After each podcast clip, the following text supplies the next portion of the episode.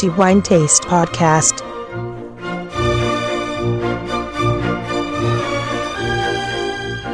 Benvenuti a questa nuova puntata del podcast di The Wine Taste Antonello Biancalana. In questo ultimo appuntamento per il mese di settembre, come di consueto, torniamo a parlare di quello che consideriamo essere il migliore assaggio per questo mese settembre 2014, come sempre, come ogni mese accade, abbiamo recensito degli eccellenti vini e settembre ovviamente non è stato da meno rispetto ai mesi passati e fra questi certamente hanno spiccato i vini di una storica, famosa e importante realtà vitivinicola dell'Umbria. Dei tanti vini che abbiamo ricevuto dalle cantine Lungarotti, due hanno raggiunto il traguardo dei cinque diamanti, in verità unica cantina questo mese a raggiungere questo risultato e dicevo raggiunge il traguardo dei cinque diamanti con i suoi due vini di punta e anche i vini storici che hanno fatto conoscere questa prestigiosa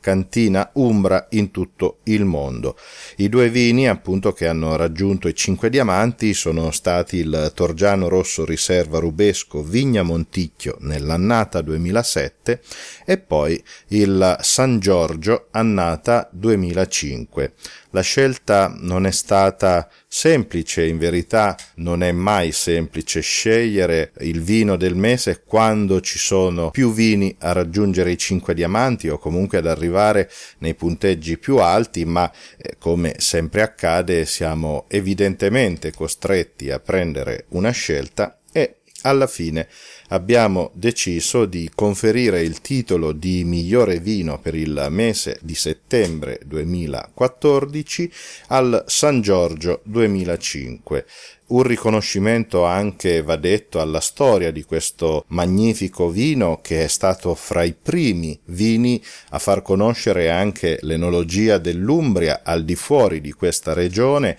ed ha rappresentato per così dire anche il primo vino a poter essere definito come Super Umbrian se mi passate questo termine un po' parafrasando i vini della vicina Toscana appunto che sono definiti Super Tuscan. Il San Giorgio è un vino che ha comunque una storia molto particolare eh, della quale parleremo eh, fra poco, ma prima di questo direi che eh, merita senz'altro un approfondimento per quanto riguarda la cantina che lo produce. Le cantine Lungarotti sono eh, senza ombra di dubbio fra le cantine più importanti d'Italia e che hanno contribuito in maniera significativa e netta lasciando un solco assolutamente profondo e indelebile in quella che è stata la storia del cosiddetto rinascimento italiano, enologicamente parlando evidentemente, a cavallo fra gli anni 60 e 70 e mm, fra queste evidentemente spicca la figura di Giorgio Lungarotti che è stato il fondatore di questa prestigiosa cantina e senza ombra di smentita lo si può considerare anche tra le figure di spicco che hanno contribuito, insieme ad altri evidentemente, al rilancio dell'enologia italiana non solo in Italia ma anche nel mondo. Oggi questa cantina che si trova a Torgiano, quindi a pochi chilometri da Perugia, ci troviamo appunto in Umbria, è guidata dalle figlie di Giorgio Lungarotti, Teresa Severini e Chiara Lungarotti e va detto per quanto riguarda Teresa Severini che fra l'altro è stata anche una delle prime donne in Italia a svolgere il lavoro di, di, enologo, ovviamente non improvvisato perché i suoi studi testimoniano non solo la sua competenza e il suo percorso formativo, ma innegabilmente va anche ricordato il suo percorso all'interno della cantina Lungarotti. Io ricordo ancora con immenso piacere uno dei vini creati da Teresa Severini che purtroppo oggi non sono più in produzione ed era il Vessillo con questo esperimento estremamente bizzarro nel quale Teresa Severini unì il Pino Nero con il Cabernet Sauvignon Purtroppo questo vino oggi non c'è, io me ne dispiaccio, non è mai troppo tardi, mi auguro magari che Teresa Severini possa ripensare su questa scelta. Ma Parliamo del San Giorgio Annata 2005, dicevo un vino straordinario che non solo merita i cinque diamanti della nostra commissione di degustazione, ma anche il titolo di miglior vino per il mese di settembre 2014. Innanzitutto la composizione di questo vino. Troviamo Cabernet Sauvignon per il 50%, a seguire poi Sangiovese, celebre varietà italiana e ehm, anche del centro Italia, Sangiovese dicevo per il 40%, infine altra varietà del centro Italia, il Canaiolo Nero a concludere la restante quota del 10%.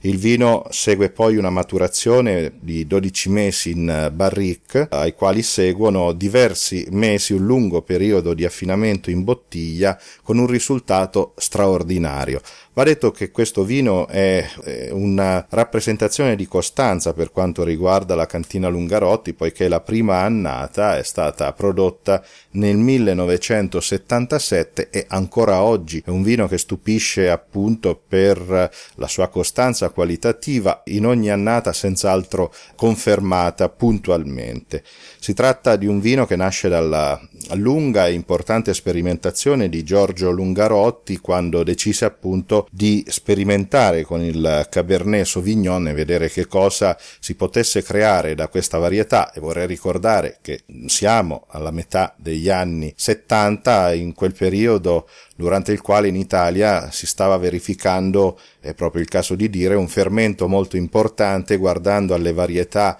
eh, italiane che venivano via via sostituite con le varietà all'epoca cosiddetti migliorative francesi il Cabernet Sauvignon era fra questi. Il risultato fu ed è ancora assolutamente convincente, io ricordo di aver partecipato per mio privilegio ad una verticale di San Giorgio che fu proprio organizzata dalle cantine Lungarotti alla quale ho partecipato e fra questi vini c'erano anche vecchie annate del San Giorgio, compresa questa prima annata e che ricordo ancora con molto piacere e con molto affetto. Il vino, il San Giorgio, vediamo quindi di capire cosa ci troviamo nel calice. Il colore è anche per la presenza del Cabernet Sauvignon, è un colore molto intenso, di un rosso rubino molto scuro, una trasparenza decisamente ridotta nonostante i suoi nove anni e al naso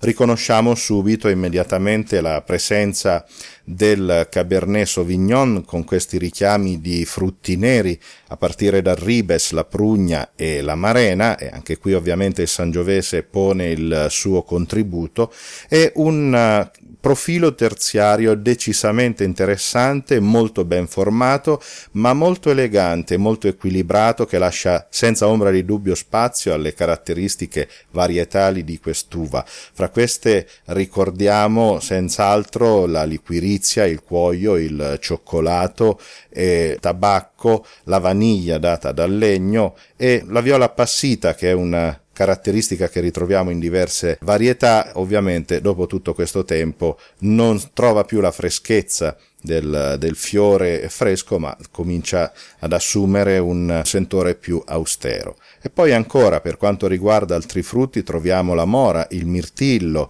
veramente un naso molto ampio, molto interessante, che conclude con una piacevolissima nota balsamica nella quale si riconosce l'eucalipto. In bocca è un vino potente, robusto, pieno, senza cedere mai, troviamo dei tannini oramai levigati assolutamente eh, piacevolissimi che eh, contrastano la morbidezza e, e quindi anche la frazione alcolica di questo vino per un equilibrio veramente impeccabile. Poi il finale, una volta deglutito il vino è molto lungo, è molto persistente, lasciando in bocca delle convincenti sensazioni dei frutti che già al naso avevamo percepito e su tutti ribes amarena e Prugna. Un vino straordinario che anche nell'annata 2005 conferma la sua classe, la sua eleganza, anche la sua importanza enologica nello scenario dei vini italiani,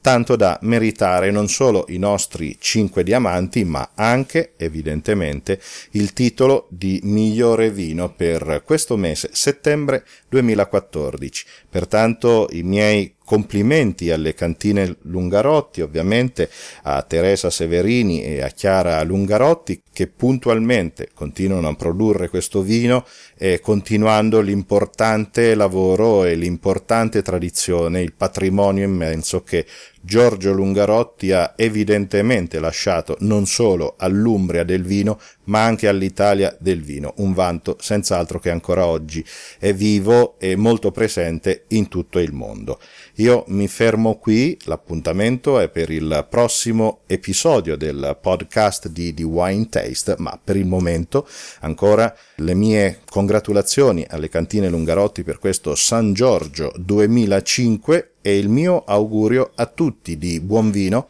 in moderazione, ma che sia sempre, comunque, di qualità.